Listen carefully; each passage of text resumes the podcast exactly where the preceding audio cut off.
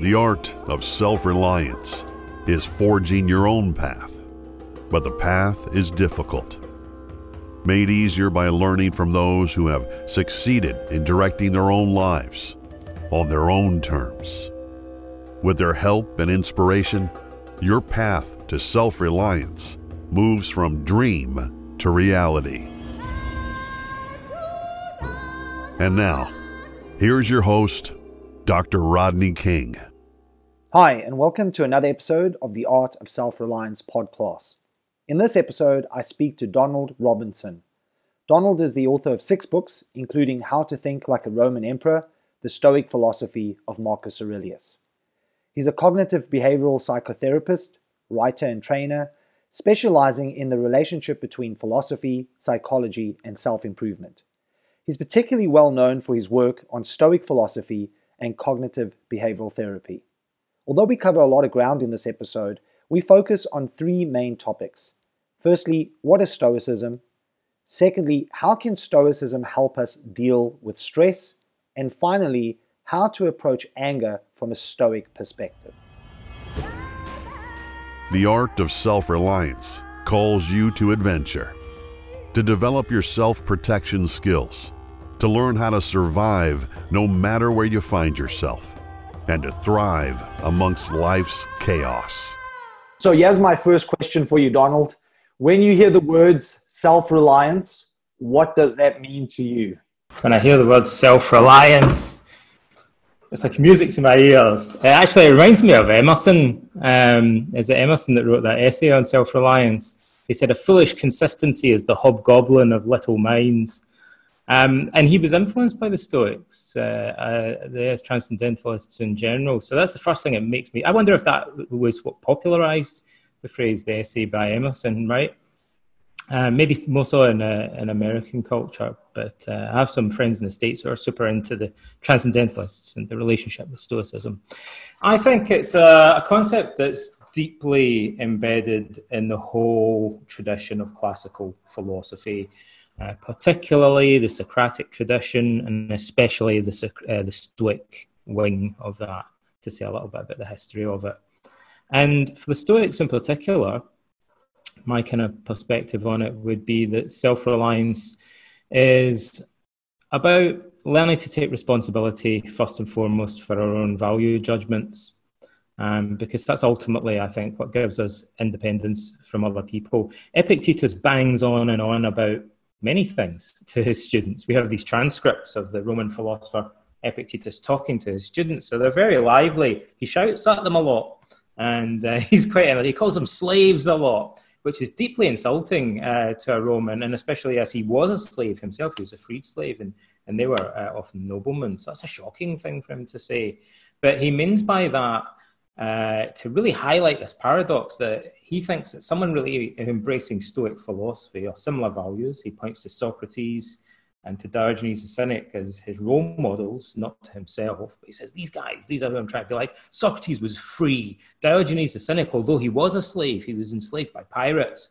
by he was free. But men like Alexander the Great, even though they were the most powerful men in the world, they lacked self reliance. They were too dependent on the pursuit of wealth and glory, and that meant that they were inevitably slaves to fortune. And so Epictetus wants to drive this point home to his students that if you put too much value on external things that aren't completely under your control, you'll inevitably end up subordinating yourself to other people. In particular, uh, in the ancient world, they were concerned about being subordinated to tyrants, uh, like a corrupt uh, dictator or emperor, for example.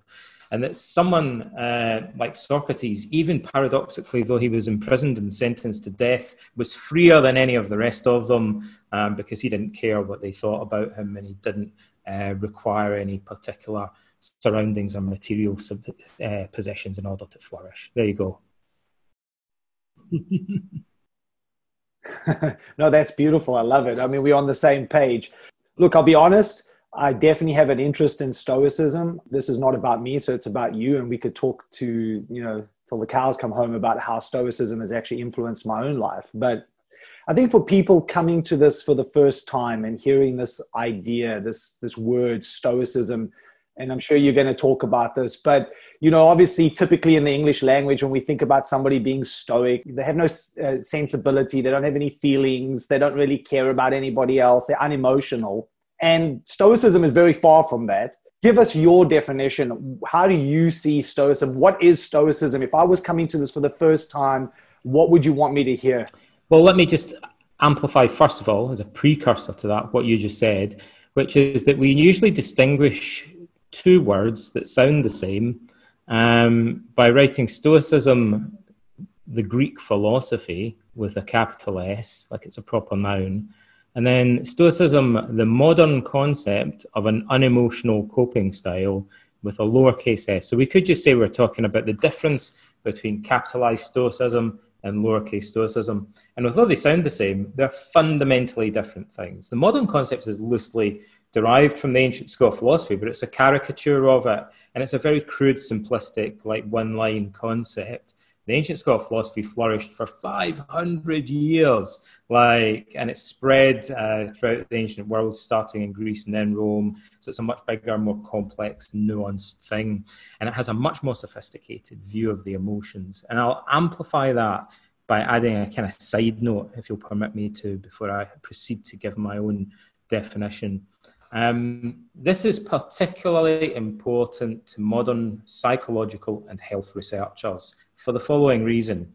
There's an existing body of well known research that uses questionnaires, such as the Liverpool Stoicism Scale, to assess lowercase Stoicism. And it has consistently found that lowercase Stoicism, where people are ashamed of or attempt to conceal or suppress unpleasant emotions, is predictive of poorer psychological and emotional coping. So it's the opposite of self reliance and resilience. It's actually harmful and it makes people vulnerable psychologically when they try to have a stiff upper lip in that way. And it's linked to a, a certain number of uh, mental health problems. Uh, whereas, by contrast, Stoicism, the ancient Greek philosophy, is the philosophical inspiration for modern cognitive psychotherapy, which uh, the effects of which, uh, not without controversy, but are supported by huge volumes, hundreds and hundreds of modern scientific studies. So one of them researchers know is bad for your mental health, and the other psychologists uh, know uh, is the basis of something that's definitely good for your mental health. So these are poles apart, even though the two words sound identical on the podcast. Like we see them in writing, they look like different words, though. So you have to remember that difference. So, what I hear you cry uh, is the point of all that. What is what is ancient Stoicism? What did they say then, if not just to be like Mister Spock or a robot or something? And incidentally, they were keen. They repeatedly emphasise that they do not mean having a heart of stone or being like a statue. So they're very clear that they do not mean being unemotional. Marcus Aurelius, uh, the most famous Stoic and the last famous Stoic of antiquity, at the beginning of his book, Meditations, describes the Stoic ideal in reference to his teacher, Sextus of Chaeronea, Stoic teacher.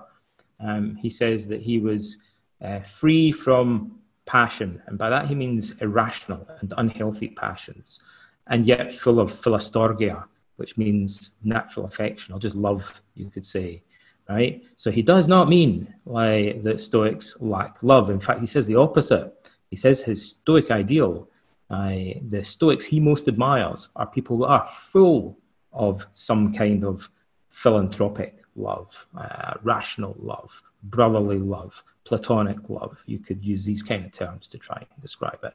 They love life, they love reason, they love the universe. And also, I would remind your listeners of something that's hidden, a mystery in broad daylight, like something that's hidden right under our noses. When we talk about Stoic philosophy, the clue is in the name philosophy, which means a lover of wisdom. So Stoics take that literally. They know what it means, because they spoke Greek. All of them. Marcus Aurelius, even though he was a Roman, spoke Greek and, and wrote in Greek fluently, exceptionally well, in fact. And so they know very clearly that philosophy literally means to love wisdom. And so, therefore, someone who is indifferent or cold hearted towards wisdom, by definition, could not be a philosopher. You have to have philostorgia, a love of wisdom, a love of mankind, and the love of life as a whole. And the Stoics think the other emotions, like uh, the unhealthy emotions, anger in particular, get in the way of that. Anger, especially because it's the opposite of this fundamental affective state that they want uh, us to cultivate. And so the Stoics think by learning to reason philosophically and clearing the way, we can flourish as human beings and uh, live in a resilient, self reliant, and yet nevertheless loving and affectionate way. And, you know, we, the Stoics believe that the ideal man would have many friendships. Socrates was surrounded by close friends that were intensely loyal to him uh, because that was integral to his very character. Everything we know about his biography tells us he was a man that passionately loved wisdom and the pursuit of virtue, and he loved his friends very dearly and dedicated his life to trying to help them. So this is not a robot. Like it's uh, these are real flesh and blood and passionate human beings, but that passion is directed consistently in accord with reason rather than being in conflict with reason. So I would say Stoicism is a philosophy um, therefore, we can now say the central slogan of philosophy is that uh, the goal of life is to live in accord with and to love arete or virtue. Like it's to love virtue, and that virtue is the only true good. And by virtue, the Stoics mean a kind of moral wisdom, which is the basis for all of the good personality traits that we admire in other people. So this uh, virtue is the only true good is, is perhaps the best one-line summary of the central doctrine of Stoicism. What I'm interested to hear from you, Donald, is just how did they come to this? Because at that moment in time, historically, there were a lot of philosophies, at least under the banner of philosophy, that they could have chosen to take. Why this one in particular? Why did they begin to embrace this philosophy? Gosh, it's a lot, that's a long and complex and multifaceted story. Really, the, it, it mainly goes back to Socrates. Look, um, Socrates is credited with really being the main instigator of this tradition of philosophy, and the Stoics see themselves as a Socratic sect. Um, we're told that, and we can see it very clearly in Epictetus. He goes on and on and on about Socrates. It's, he's clearly his role model. He tells his students to emulate Socrates in their own lives. So clearly, they think of what they're doing as Socratic philosophy. And so it was really Socrates that started this, and the Stoics really latched on to uh, and built upon this aspect of his philosophy, and other schools that, that followed kind of maybe neglected it a little bit. So you could say that in a society where uh, every people have a stronger sense of their own mortality, where life is more uncertain um, and unpredictable, where there's more, and especially something that people sometimes say is that when societies come into contact with other civilizations, often uh, changes happen. They begin to question their values, for our traditional morality, our customs.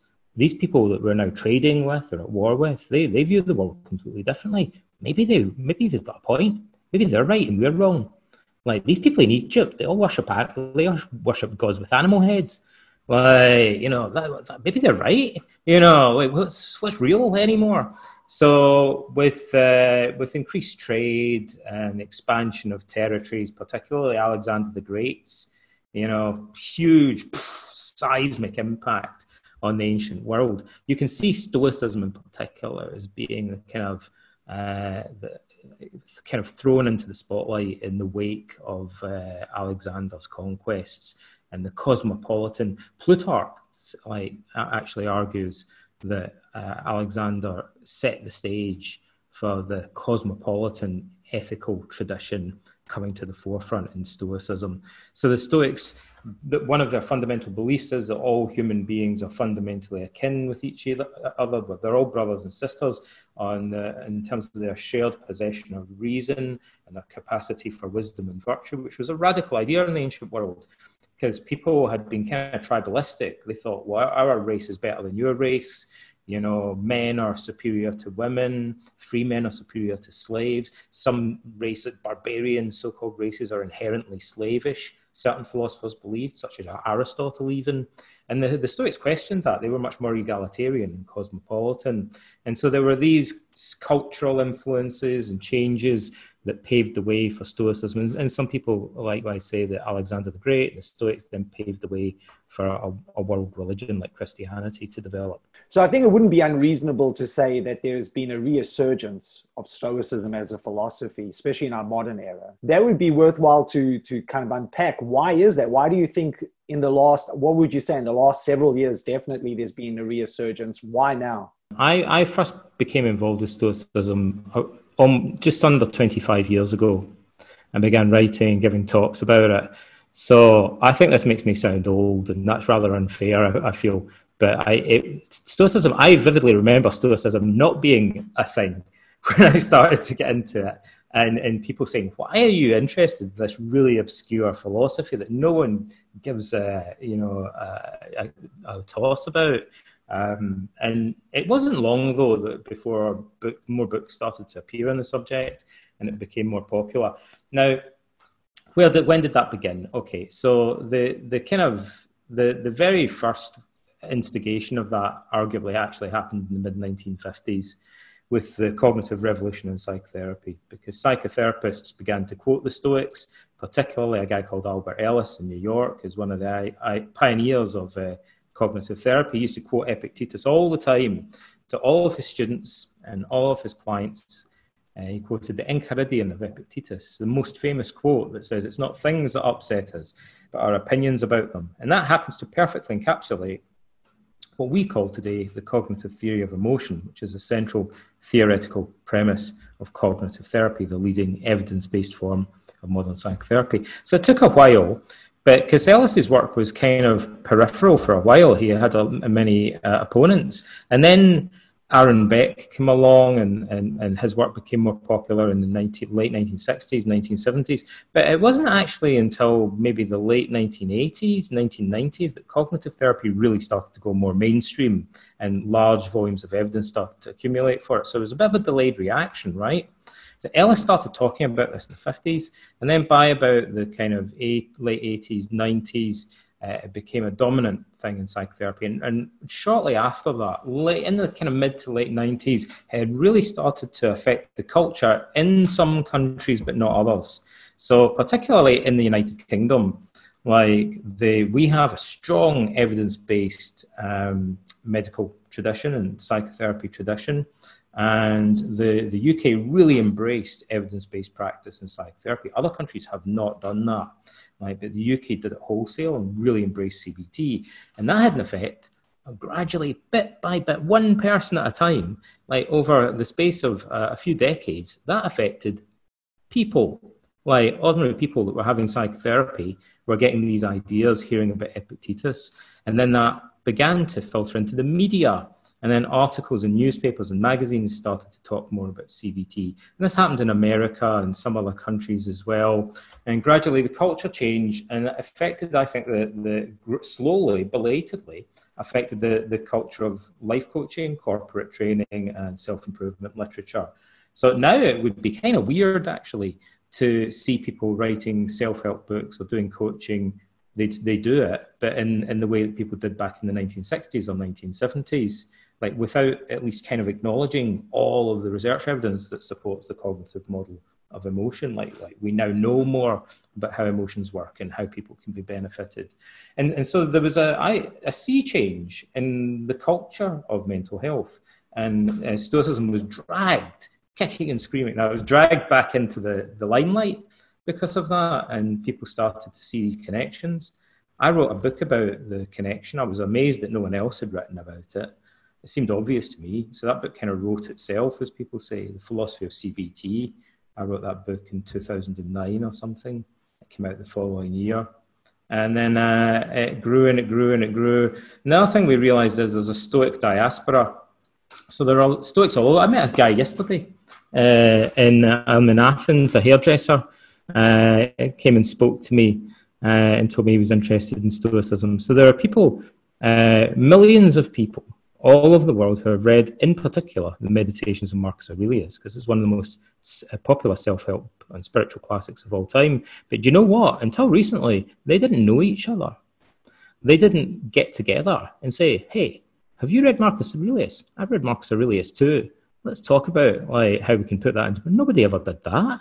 It was completely unheard of, it just didn't happen. And then this thing happened called the internet, and in particular, social media then began to get bigger and bigger, and particularly, especially Facebook, I would say, allowed the Stoic diaspora scattered throughout the world to coalesce into online communities.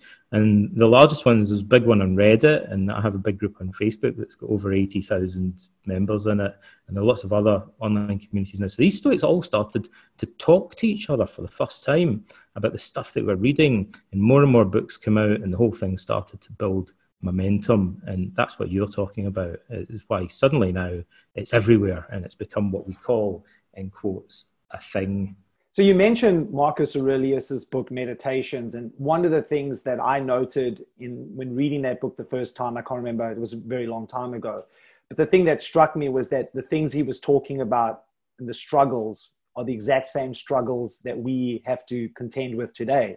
And I think that really is one of the reasons why it really speaks to people and resonates because they go, oh, hold on a second what he's talking about is no different to the things that I'm dealing with in my modern in modern life. And actually, in that sense, the human actor and the way that we the situations and the emotions and the thoughts that we deal with hasn't changed much throughout history. That's true.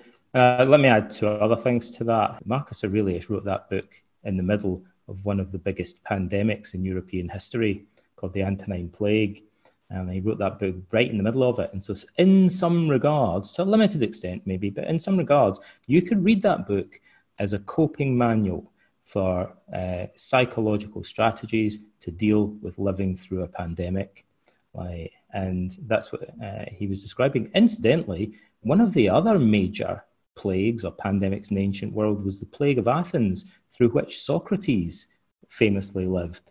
So our two, two of the main figures in our tradition um, lived through, and, and their philosophies, in some sense, can be seen as a reflection of the fact that they had to endure uh, these huge pandemics, far, far worse actually than the, the one that we're currently facing, believe it or not. And the, the Antonine plague killed in uh, the Mediterranean region, uh, it's estimated about 5 million people. Uh, they said they were taking bodies out of uh, the city of Rome by the cartload like, each day, and uh, it caused absolute chaos. But the other weird thing about that is that just as a little side note again, it's shocking how much we it's shocking how much we do not learn from history. Hegel said that the one thing we learn from history is that we learn nothing from history. Oh my goodness. Uh, you know, if you read Herodotus on the Athenian plague, if you read about the history of the Antonine plague, there are many things that happen every time there's a pandemic. And yet, this time round, nobody expected them to happen. So, you know, there's this kind of typical pattern that these things follow. And they're not always the same, but geez, you know, like we could have seen a lot of the things that are currently happening coming because it's not the first time there's been a pandemic and uh, similar things happen each time. So students of history can potentially learn quite a lot by looking at these events. Now, to say respond to something else that you said, this book speaks to people, and there's something very odd about that. Um, it's something very, very strange about the way that the meditation speaks to people because it's written in a number of ways in an unusual style. It's an odd text for several reasons. And one of the odd things about it is that it's artfully vague. You could read that book. Let me pick, for example, the, one of the most widely quoted passages from the Meditations, which is the beginning of the main part of the book, the opening passage of the kind of practical part of the book. Meditations 2.1 says, Every morning when you awaken, tell yourself that you're going to meet meddlesome people, treacherous people, deceitful people, and so on and so forth. Then he talks about how to cope with it.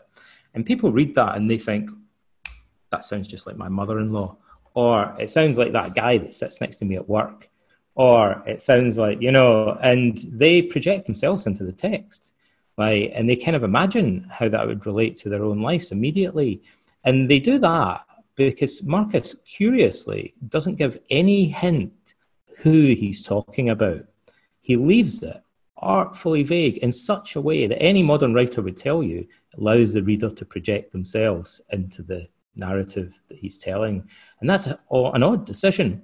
Um, and it, it also, I think, once you get deep into reading the meditations, you really start to forget in many ways that you're listening to the words of a Roman emperor.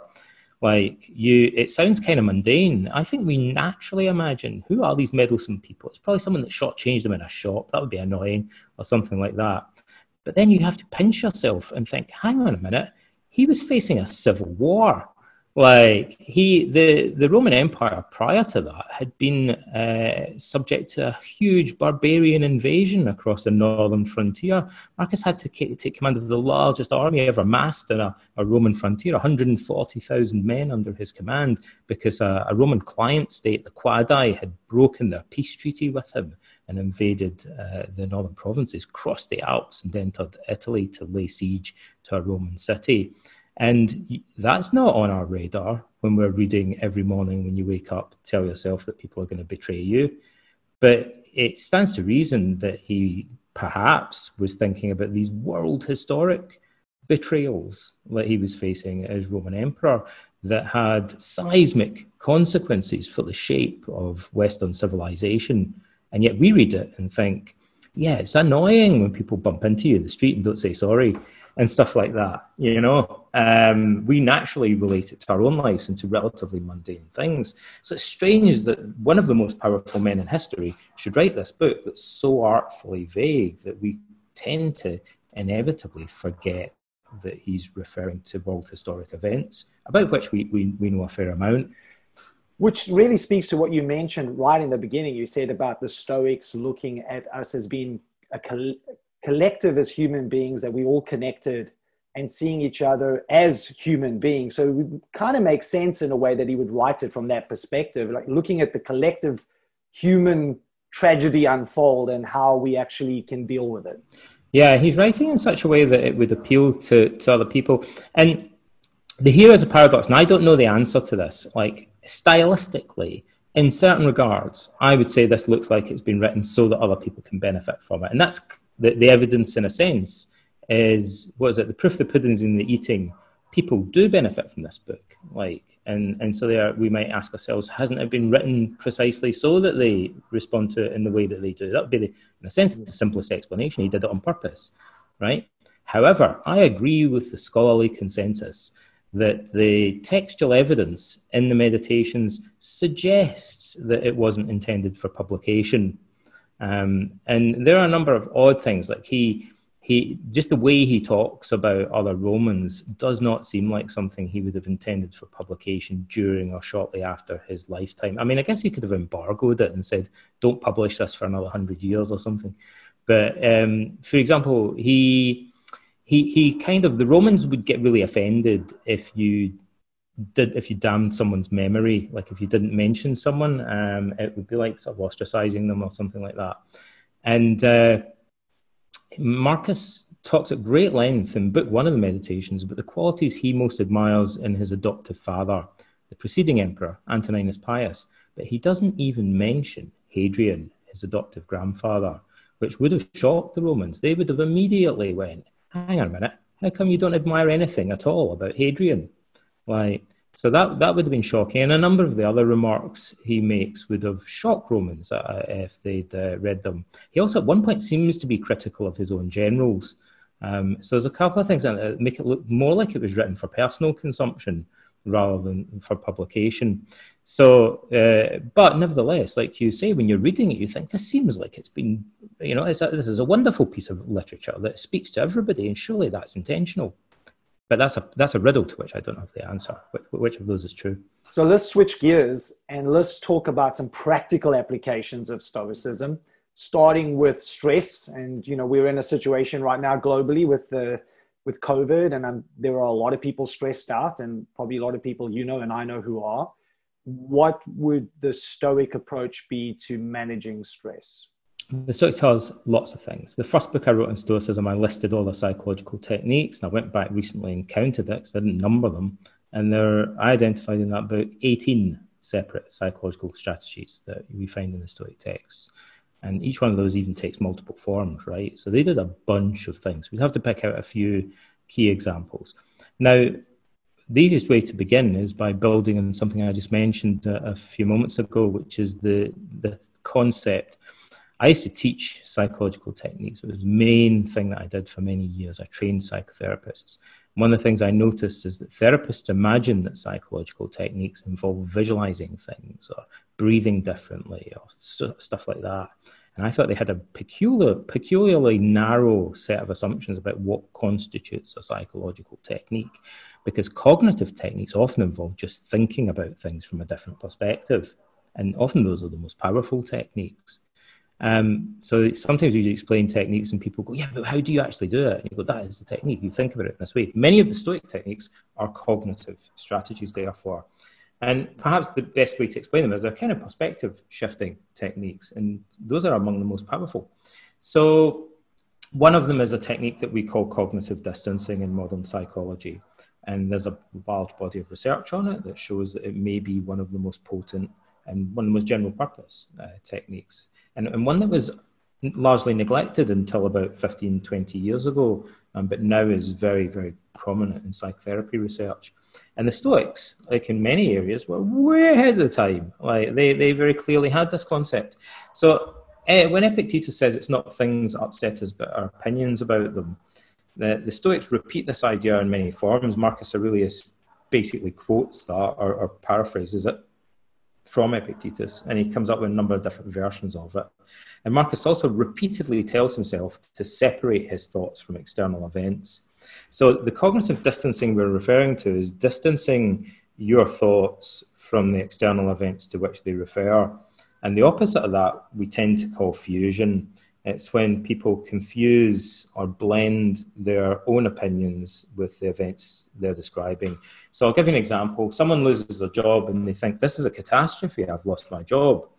Um, and the way we phrase that in the English language is like saying something's big or small or black or white or heavy or light. It's like we're describing a physical property. It's a catastrophe. It just that's just how it is. Like, but really, that doesn't describe a property of the event itself. It's an expression of our emotional reaction to it. It's more subjective, it's more arbitrary, and other people might not see it that way. And even more shockingly, I might not see it that way a week from now when I look back on it. I think about it like that. You know, I look back at the table that I'm sitting at here a year from now, I'm still going to look back at it and think it's brown, it's made of wood, right? But I might not look back on the fact that I lost my job and still consider it an awful catastrophe a year from now. You know, that's a, a, a transient expression of my current emotional reaction to it. But I confuse it with external properties. We all do that. It's part of human nature. And the Stoics think that's a big mistake. Like they think it's the dumbest move that humankind make, and they, they want to radically question it. And almost everything they do is focused on getting us as Marcus puts it, to separate, to prize apart our value judgments from these external things and distance one from the other, um, to take more responsibility for the value judgments. Aaron Beck, the founder of cognitive therapy, used to explain it as follows. He said, Imagine you're wearing rose tinted glasses, but you've had them on for such a long time that you just kind of assume that everything is pink. That dude over there, he's pink. Like that building is pink. My trousers are pink. It's just pink, right?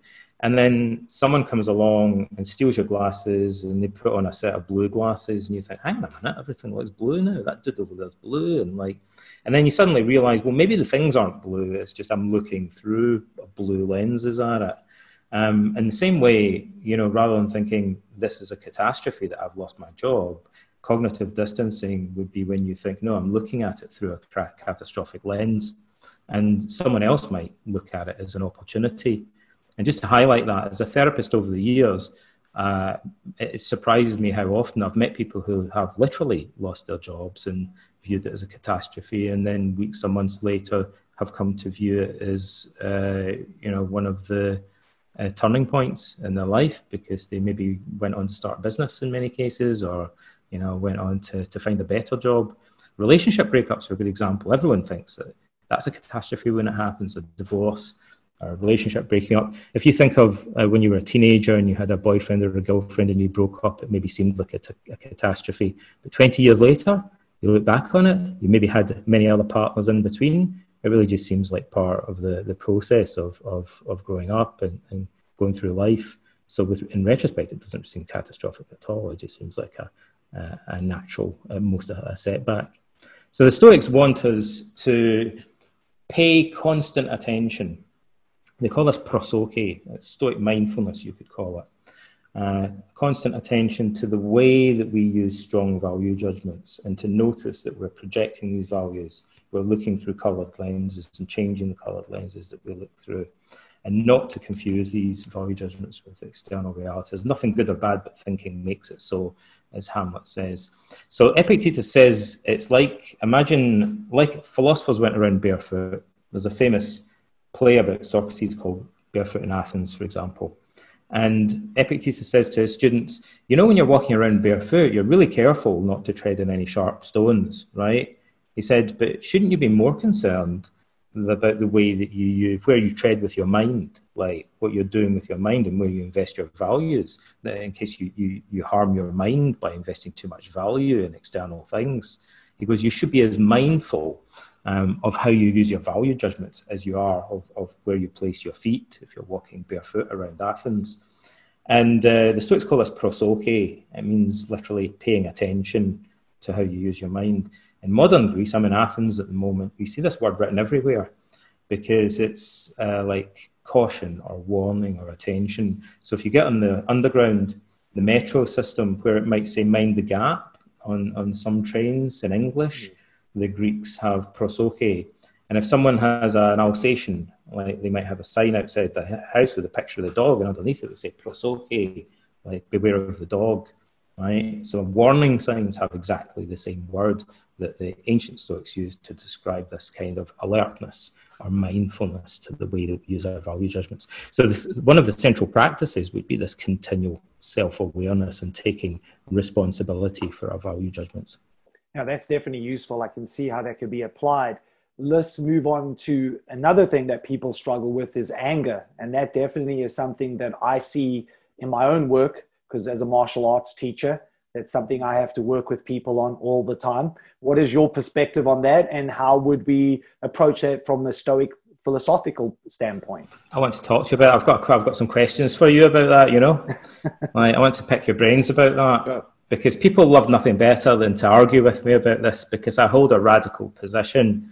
I think, generally speaking, anger is a pointless emotion, and that is the Stoic and Socratic position the Stoics believe there's nothing really that anger can do that reason can't do better. And to help explain that, they said, look, we often confuse different emotions, but the, the Stoics had a cognitive theory of emotion. So they said all of our emotions have uh, underlying beliefs and values, and that's what makes anger different from fear, or you know, fear different from kindness, for example. It's the beliefs and attitudes that underlie the, the feelings. Um, and that's supported actually by a whole body of modern research on emotion. The cognitive appraisal research on emotion shows that if you give people uh, uh, drugs that are neurostimulants and you tell them this drug is going to make you really excited, then they'll report feeling excited and behave excited. If you tell them it makes people angry, then they'll report feeling angry and, and behave angrily. Um, if you tell them it makes people scared, then that's what they do. So the physiological basis of emotion seems incomplete, inadequate to explain the subjective experience. People also have to have beliefs, expectations about what the pounding heart means. Is my heart pounding because I'm excited or angry, like, or because I'm scared?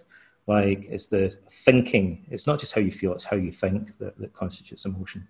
And so the Stoics said, "Well, what constitutes anger then?" And they believed to, this is a simplification, but they believed it's essentially about revenge. Like we, we feel angry and we want to hurt people. We want to get them back because we think that they've done something that violates our rules. And maybe they've threatened us or someone we love or our interests. Um, and therefore we want to punish them or, or harm them in response for that. And so the Stoics engage in really quite an elaborate, following Socrates, quite an elaborate set of philosophical arguments to to question um, whether it makes sense to try and harm other people, whether it wouldn't be better um, to try uh, ultimately to improve them. They say the wise man ultimately wants to convert his enemies into friends, not just to destroy or punish or hurt his enemies. So, Stoic criminal justice, incidentally, um, prioritizes reforming offenders rather than uh, retributive uh, punishment. Um, and so I'm interested in, in, this idea. Some people have said to me, but sometimes you have to get angry to defend yourself. You have to be angry. And I think, I don't know if that's true because it seems to me actually the angrier you get, some, at least in some cases, the less efficient you would be at even defending yourself.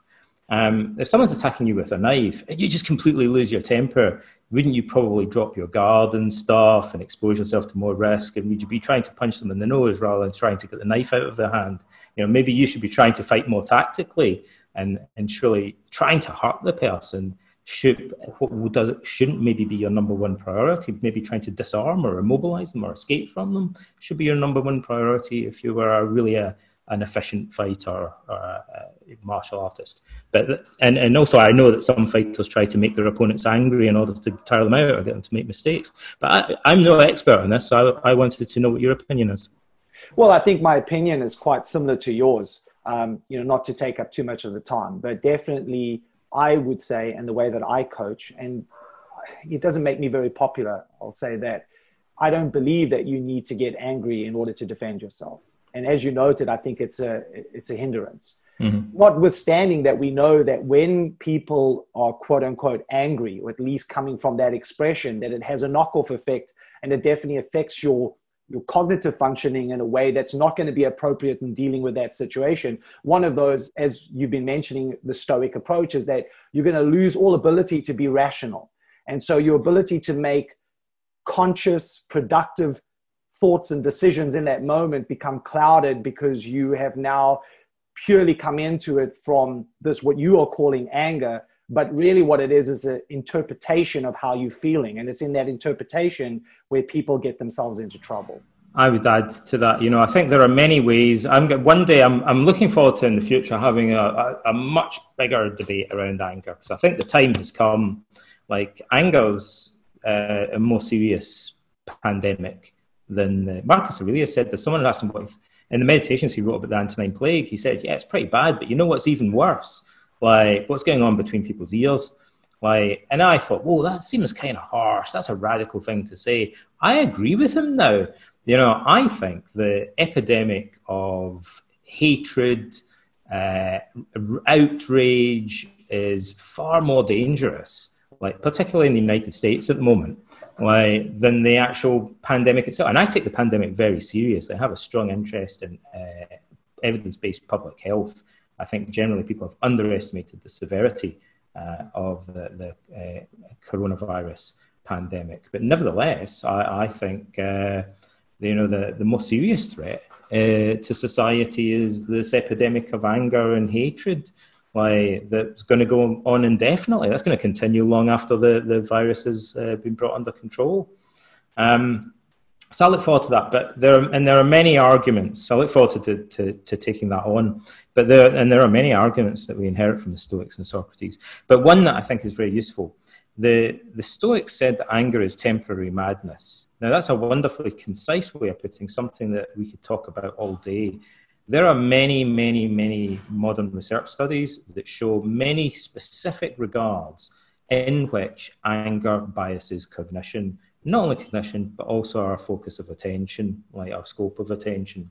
Anger makes us stupid, makes us as thick as two short planks, right? There's no question about that. It makes us overgeneralize, it makes us leap prematurely to conclusions, it makes us engage in false dichotomies, uh, it makes us prone to pressures. It makes us, and this may interest you, there's research that shows that people who are angry have a natural tendency to underestimate risk. Why? So again, would that make them, if they're inaccurately appraising risk, again, they're fighting someone with a knife, maybe they drop their guard. Why? Because they're not really like accurately appraising the, the risk that they're facing.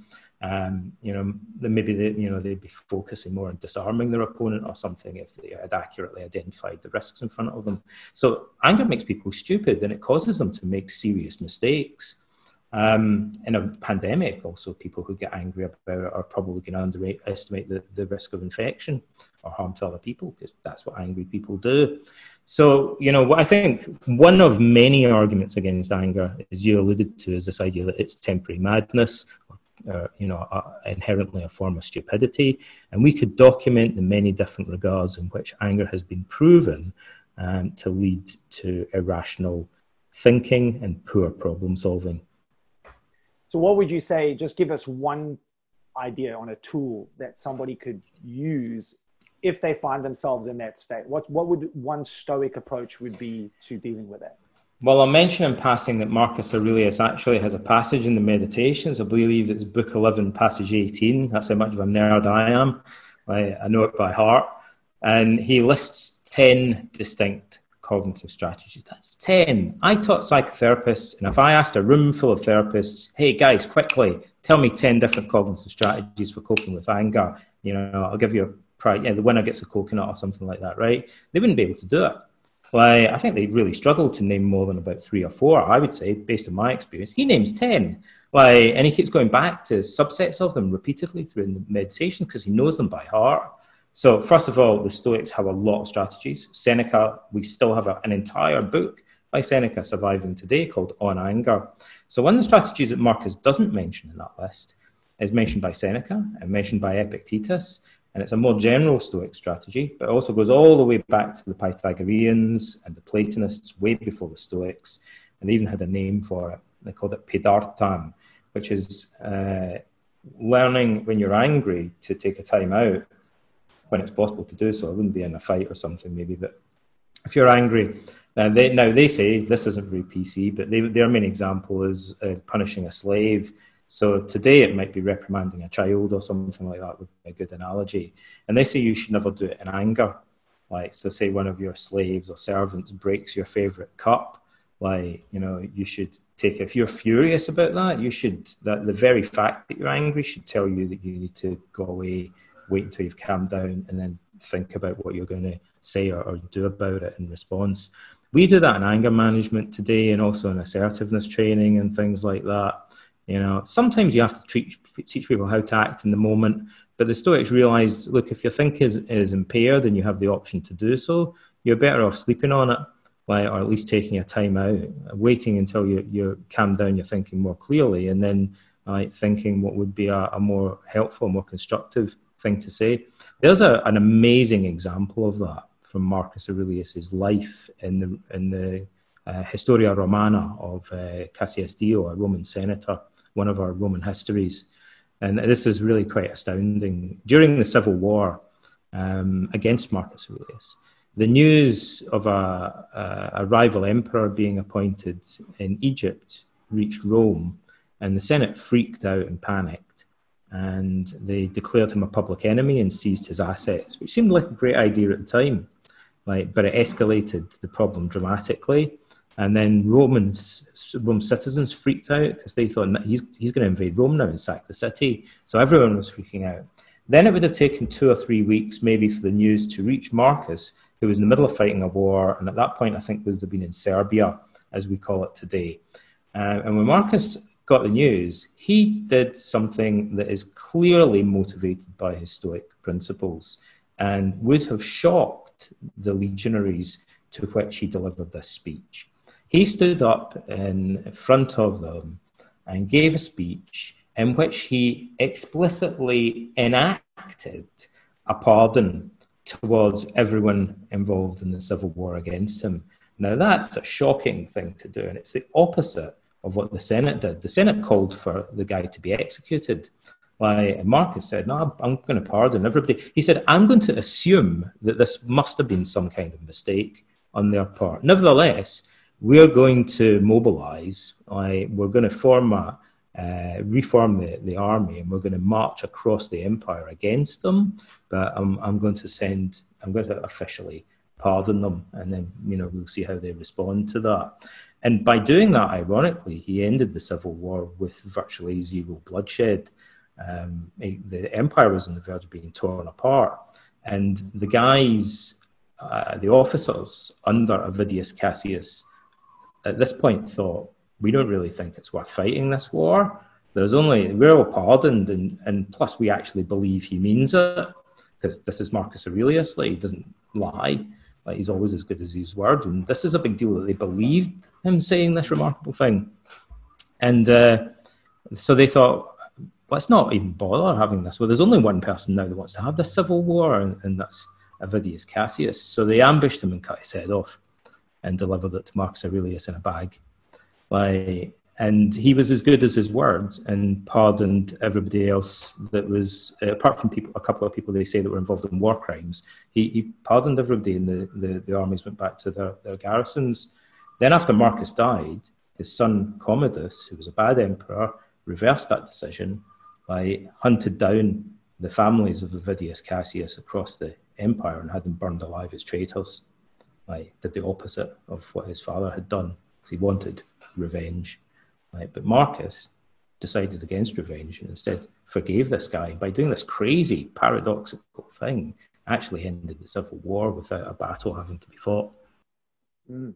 So, using that as a springboard to come to the end, Donald, what words of wisdom do you want to leave us with? What would you want people to really focus on at this moment in time and where we find ourselves?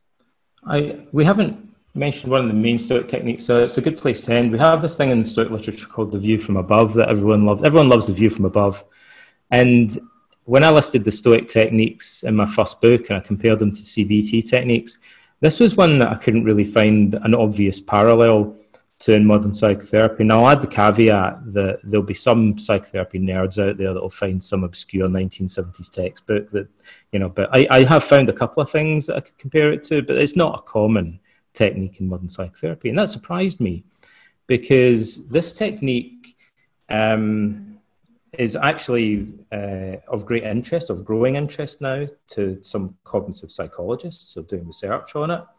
And it's the sort of technique that looks like it obviously has potential to modern psychologists. So it's quite striking that cognitive therapists weren't really doing something like this. The Stoics thought, thought it was important. And a view from above involves broadening your perspective in terms of space and time and picturing events as if seen from high above, like the gods looking down from Olympus. You've seen, for people my age, you've seen Clash of the Titans or whatever, and you have Zeus I guess like with the humans are like chess pieces on a board or something like that. The view from above is like looking down like the gods from Olympus, or more metaphysically or cosmologically, just trying to kind of imagine the, the, the, the, vastness of space and time and the brevity of our, our life within it. And that, that seems like a kind of mystical technique, but it's actually rooted in a very simple observation, which I mentioned earlier.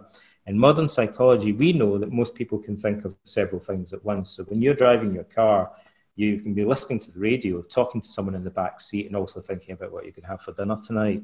So we can, as I like to put it, walk and chew gum.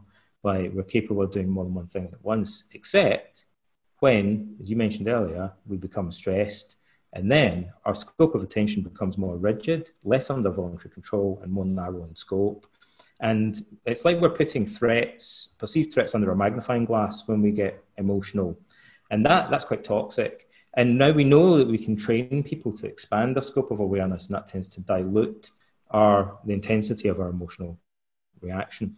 So the Stoics were way ahead of their time again. They were onto something. So I encourage people always to look at the bigger picture. Like if they're facing a, a catastrophe, like think how they're going to look back on it a month, a week, you know, a year, a decade from now. So they expand the perspective chronologically. Um, if somebody comes up to you and, and tells you that they think you're an effing idiot, like just think that there are, you know, uh, 5 billion 999 million other people in the world that don't share that opinion, right? So when you place events within this broader context, you can still talk about the fact that they happened in exactly the same way, but their significance seems reduced. And the weird irony about that is the significance is reduced because we are viewing them more accurately. We're adding information rather than distorting or taking anything away. The Stoics would say that the totality is reality. And, and when we ignore the bigger picture, we're deceiving ourselves by committing a lie of omission. In a sense, we're taking things kind of out of context. And we do that all the time because it's part and parcel of human nature. The Stoics want us to gain wisdom by making a conscious effort to mitigate that, do the opposite, and broaden our perspective in space and time so that we become wiser uh, and achieve a sense of equanimity instead of rage or, uh, or anxiety.